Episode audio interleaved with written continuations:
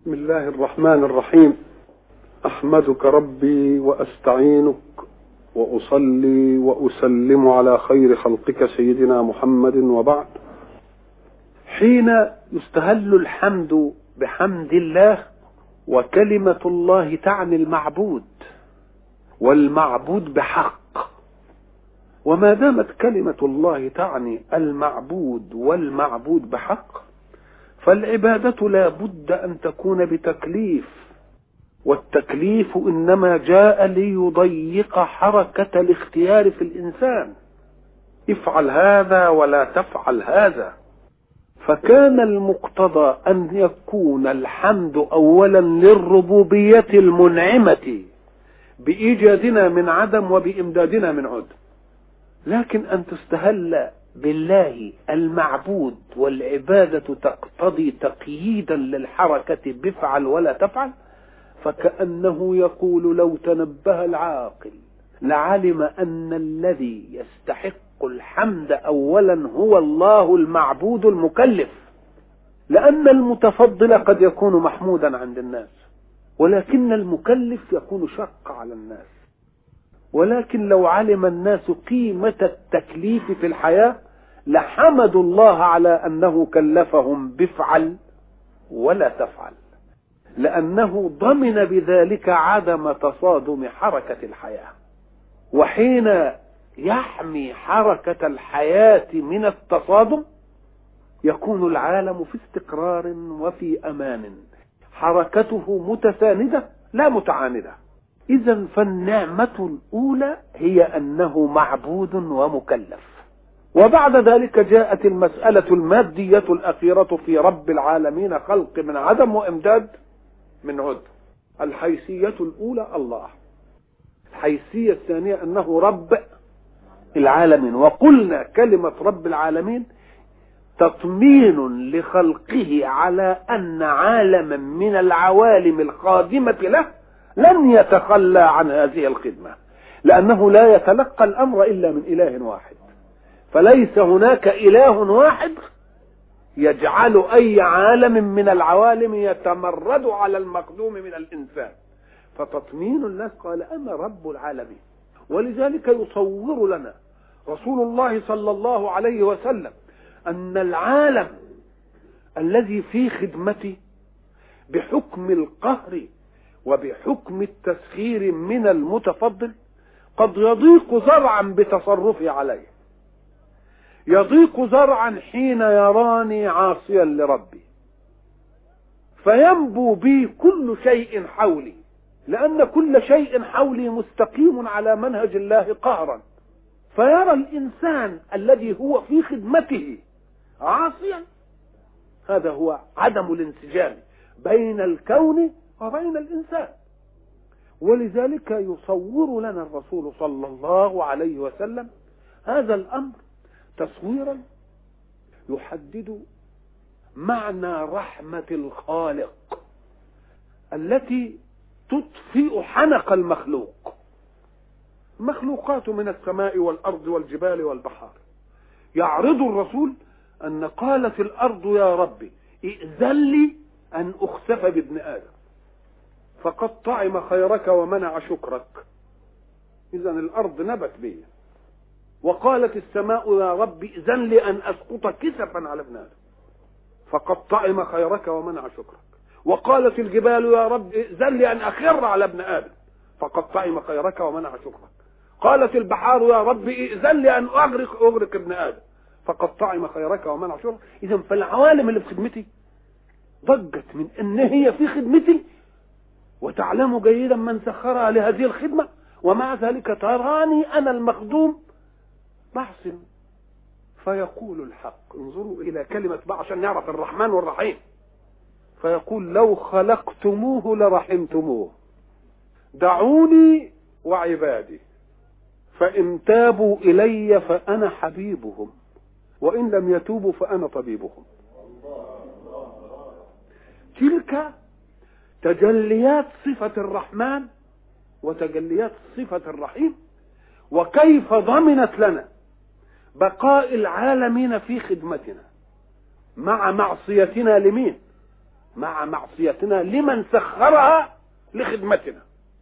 ولذلك أنا قلت مرة في بعض اللقاءات إن ظنون الناس وعقولهم لا تتسع إلى إدراكات العالم الجمادي والعالم النباتي والعالم الحيواني هي إدراكات تستطيع أن تتفاهم مع خالقها.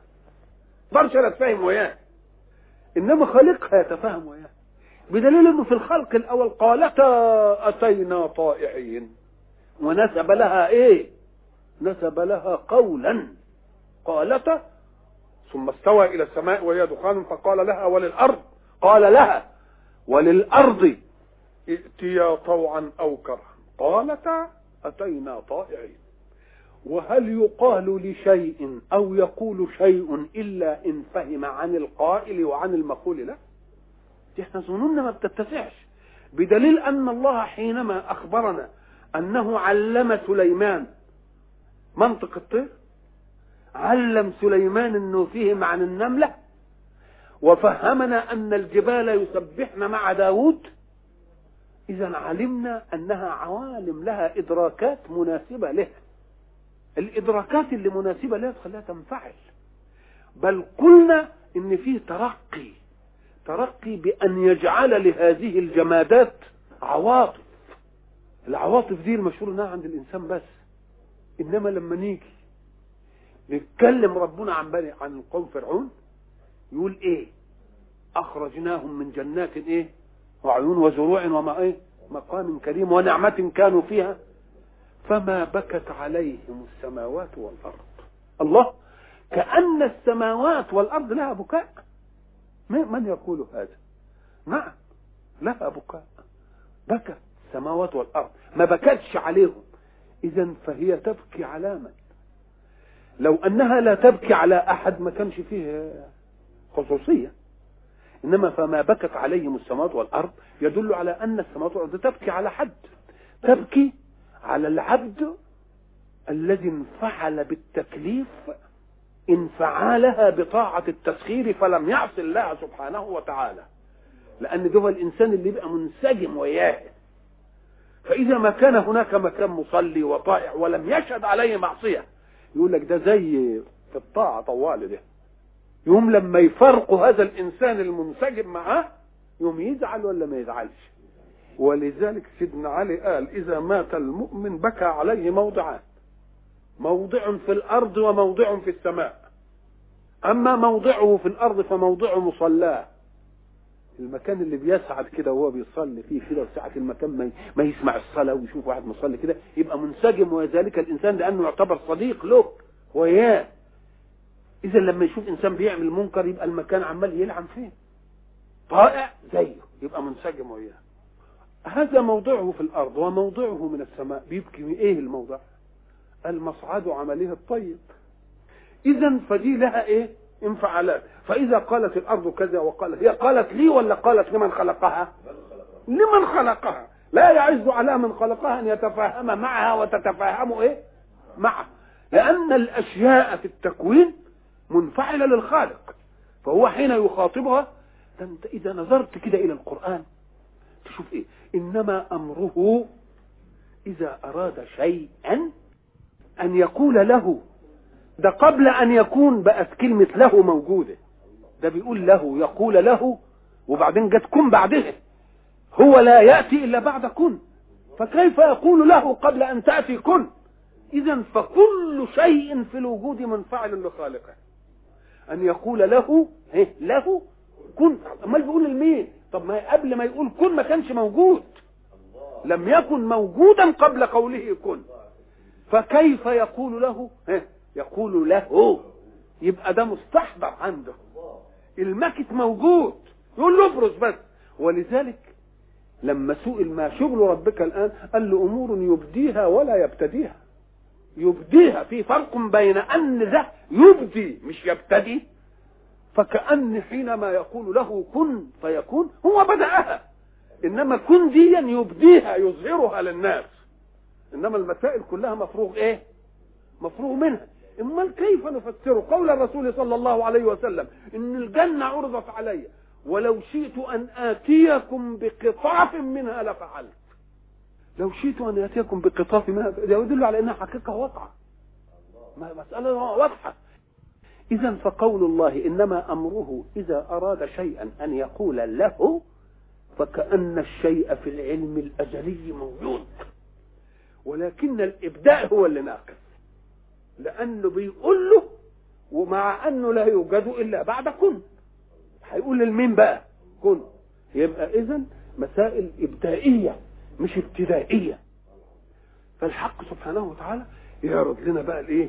الحيثيات تحت الحمد. يبقى الله مكلف لو ما كانش كلفنا بيفعل ولا تفعل كانت بقت شقاء.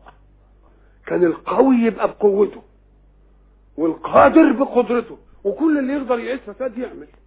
إذا فحمايتنا جاءت منين؟ جاءت من التكليف من الإله.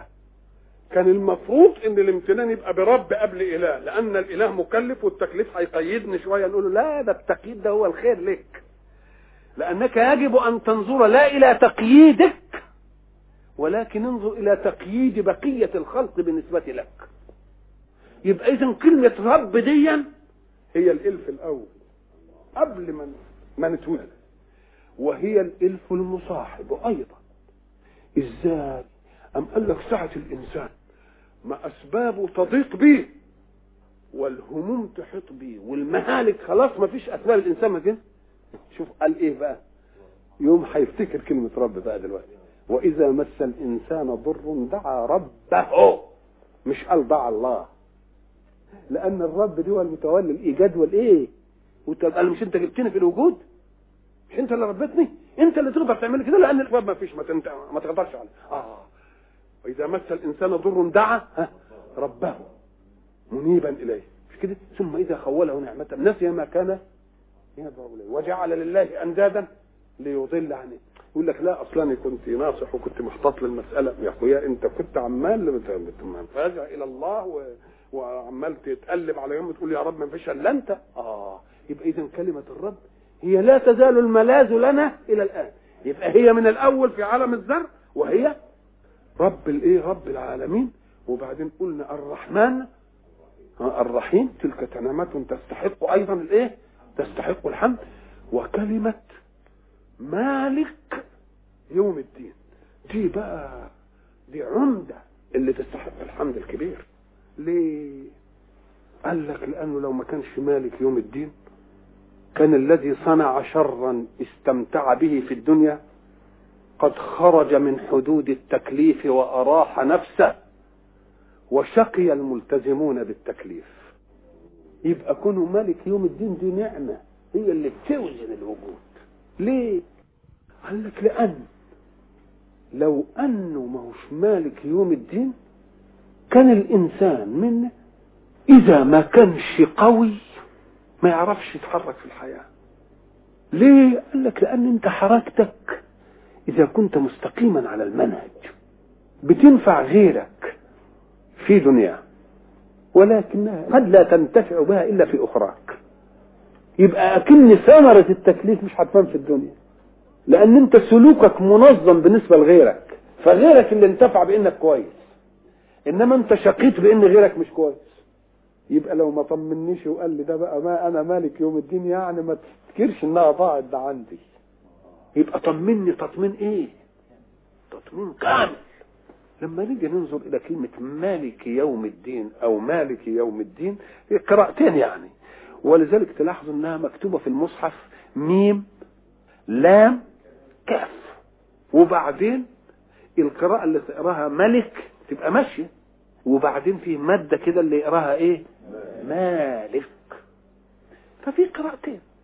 آه إذا أدركنا سر حذف الألف هنا. علشان الشكل يخدم الاسمين. إن قرأتها مالك المادة اهي وإن قرأتها ملك تبقى الصورة موجودة عندك ملك. لما تيجي تنظر إلى المسألة دي تجد إن الناس لما قالوا إيه مالك وإيه ملك المالك كل واحد يبقى مالك. أنا أملك عبايتي أملك المتاع بتاعي أملك أي حاجة. إنما مش كل واحد ملك. يبقى الملك له تصرف على المالكين. يبقى ملك يبقى إيه؟ يبقى أعلى يعني. نقول له طب كويس قوي لكن هو الملك ده صحيح تصرفه أعلى؟ على المالكين. أنت مالك وهذا مالك وده مالك وده مالك وده مالك. كل واحد مالك اللي عنده. ايا كان. أهو مالك. لكن لما يجي الملك؟ يبقى على الايه؟ على الكل.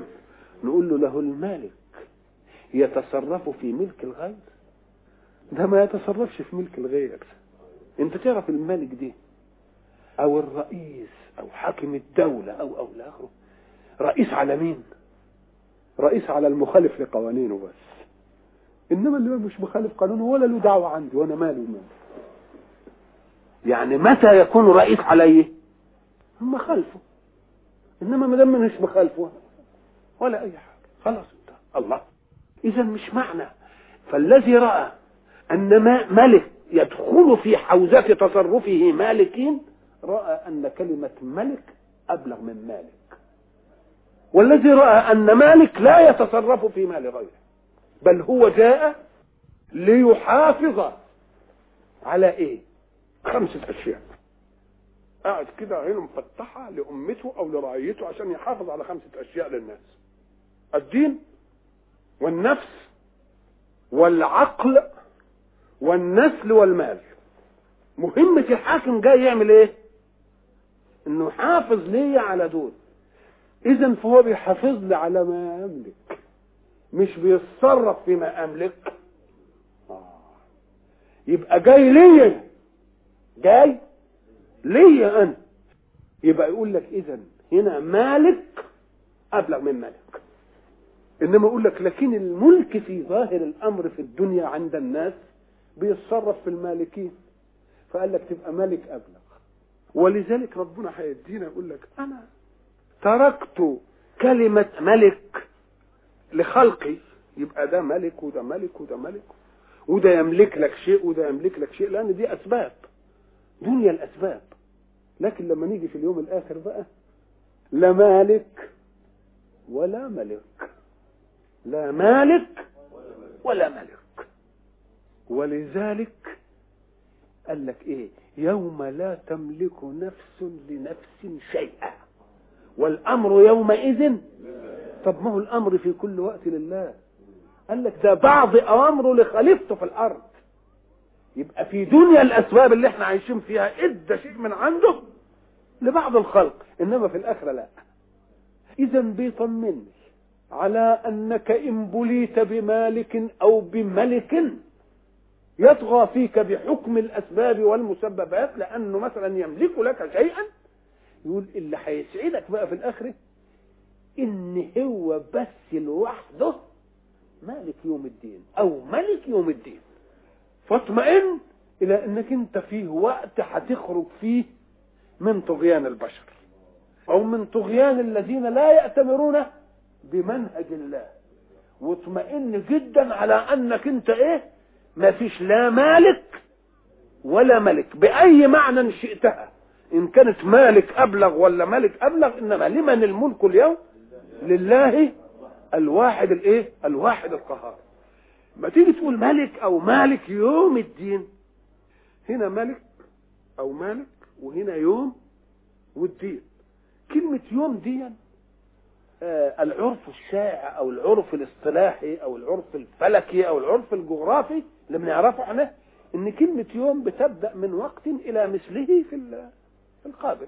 يعني من شروق الشمس لشروق الشمس مثلا أو من غروب الشمس لغروب فهي تشمل ليلا وإيه؟ ده نسميه اليوم ده يوم فلكي أو يوم إيه؟ جغرافي. إنما لما نيجي اليوم في التشريع عندنا نقوم نجد اولا مالك يوم ويوم ظرف زمان. مش ظرف زمان كل حدث له ظرف زمان يعني زمان يقع فيه ومكان يقع فيه. أيوجد حدث أي فعل؟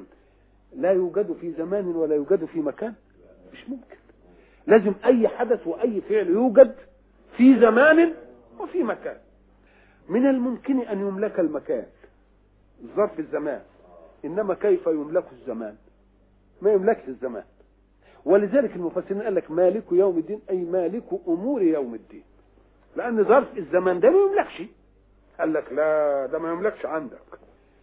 إنما عنده هو يملكه. لأنه هو اللي يملك إطلاقه. يقول يبقى يوم الدين اطلع يا يوم الدين. يبقى اذا هو اللي إيه لا يجليها لوقتها إلا هو. يبقى مالك اليوم نفسه يجي إمتى؟ هو اللي إيه؟ اللي يملكه. بقى أنت قست الزمان والمكان والمكان قد يملك والزمان لا يملك بمقاييس ملكية البشر. لكن ده إحنا بنتكلم في الله. يبقى مالك اليوم يا تقول مالك أمور هذا اليوم كله طب هو متى لم يكن مالكا؟ قال لك هو كان في ملك ومستخلف في ناس. أنفقوا مما جعلكم مستخلفين فيه. مديلهم حاجة إنما في يوم القيامة مفيش حد هيبقى في إيده حاجة ابدا. لمن الملك اليوم؟ لله الواحد القهار. طب ما هو كان قبل كده لمين؟ قال إيوه عند العاقل لله. لكن عند ظاهرية الناس ربنا مدي للناس تصرفات في أمور الناس. لكن في الآخرة ما فيش إلا إيه؟ إلا هو. كلمة يوم بقى هنا هتطلق على ال 24 ساعة. ولا هتطلق على مقابل الليل؟ تطلق على إيه؟ على مقابل الليل. أم قال لك سيروا فيها ليالي وأياما؟ آمنين. يدل على أن الليل مقابل اليوم. يبقى إذا اليوم هنا معناه الإيه؟ معناه النهار. اليوم معناه النهار. سبع ليال وثمانية أيام. يبقى فيه ليال وفيه إيه؟ أيام. هنا في المنطق هنا ليالي وإيه؟ وأيام. طيب هو مالك يوم الدين ده ما دام هنا الليالي والأيام يبقى اليوم هنا معناه النهار. هي القيامة دي هتبقى بالنهار. طب ده إحنا ما نعرفش هتبقى إزاي. ليلا أو نهارا. مش كده ولا إيه؟ طب يبقى سماها يوم إزاي؟ ما دام اليوم عنده مش هو ال 24 ساعة لأن جايب مقابله النهار. مش كده؟ يبقى اليوم عنده جاي مقابله الليل. يبقى اليوم عنده مقابل الايه؟ النهار. طب ده إحنا ما نعرفش هتيجي بالليل أو بالنهار. نقول له تعالى لأن النهار فيه استيقاظ الحركة. والناس قبل اليوم الآخر هتشملهم غيبوبة الموت. يبقى لما يجي اليوم كأنه إيه؟ استيقاظ من كأنه إيه؟ استيقاظ من الله. ولأن في اليوم الآخر هنتعرض بقى للإيه؟ المجهودات والأهوال. وده محلها دائما الإيه؟ النهار ولا الليل؟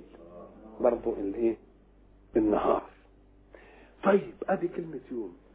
لكن إذا قال الله سبحانه وتعالى كل يوم هو في شأن يبقى معناها إيه؟ إن أردت أن اليوم اليوم الجغرافي بتاعنا ده 24 ساعة يبقى كل 24 ساعة هو في إيه؟ في شأن مش كده ولا إيه؟ وإن أردت برضه اليوم اللي هو مقابل النهار يبقى هو برضه في شأن. كل نهار هو في شأن مع أن شأنه لا ينتهي. لا ليلا ولا نهارا. ما دام شأنه لا ينتهي لا ليلا ولا نهارا يبقى لازم نشوف كلمة يوم دي. نقول له الارتقاءات الكشفية اللي اكتشفنا بها أسرار الفلك. علمتني إن بتقول الأرض كورة وبتلف حوالين نفسها في حركه وبتلف حوالين الإيه؟ الشمس. بينشأ عن لفتها حول نفسها ليلا ونهار. وبينشأ عن لفتها حول الشمس فصول. طيب ما دامت الأرض تدور يبقى قدر لي يوم كل منطقة. أمسك خط واحد مثلا من خطوط الطول. لأن هي دي اللي بت إيه؟ تبقى فيها الليل والنهار مش كده ولا لأ؟ لما تجيب خط من خطوط الطول وابدأ له يوم نهار مش هياخد النص. طيب الخط اللي بعده يبقى بدأ نهاره بعد قد إيه؟ بعد مدة. طب وأنت ليه هتاخد بالخط؟ ده انت تاخد بالحركة بمعنى إن كل الأرض ما تتحرك حركة يبقى بدأ يوم. وانتهت غابت عن حتة يبقى بدأ ليل. طب وهي دائرة دائما. اذا ففي كل جزء من مليون لحظة من المليون من اللحظة بيبدأ نهار. يبقى اذا لما نقول كل يوم هو في شأن. انت بتحسبها كل يوم اني ولا كل يوم الصين ولا كل يوم ليبيا ولا كل يوم إيه؟ آه كل يوم بحته يبقى اذا هو في شأن لا ينتهي لأن خروج ليل ونهار لا ينتهي ابدا. كل لحظة يبدأ إيه؟ يبدأ يوم. كل لحظة يبدأ يوم. كل لحظة يبدأ يوم. اذا هو في إيه؟ هو في شأن دائما. في شأن دائما مش معطل يعني. لا. هو في شأن دائما لأن ما دام قال لك كل يوم تقول له يوم يوم من؟ يوم الخلق جميعا وما دام يوم الخلق جميعا كل لحظة يبتدئ فيها يوم وينتهي فيها إذا فمعنى كل يوم هو في شأن تسميه يوم الآن أي كل آن هو في شأن لأن كل آن بيبدأ إيه؟ بيبدأ بيبدأ يوم يبقى إذا مما يجعل الحق يستحق الحمد أنه مالك يوم الدين. لأن دي المسألة اللي هتفصل الفصل النهائي في كل ما يريح الذي تعب في الحياة. نقول له لا أنت هتروح ما فيش حد من زملائك أو من إخوانك الإنس ده هيبقى له سلطان عليك. يبقى ده يطمئن مين؟ يطمئن العبد. اذا من تمام ضمان الأمن في النفس البشرية أن يعتقد الإنسان باليوم الآخر. إن فاته جزاء على عمله في الدنيا من جهد الناس له سيطمئن على أن جزاءه في الآخرة لن يفوته. وحين يوجد الجزاء في الآخرة يكون أربى فائدة.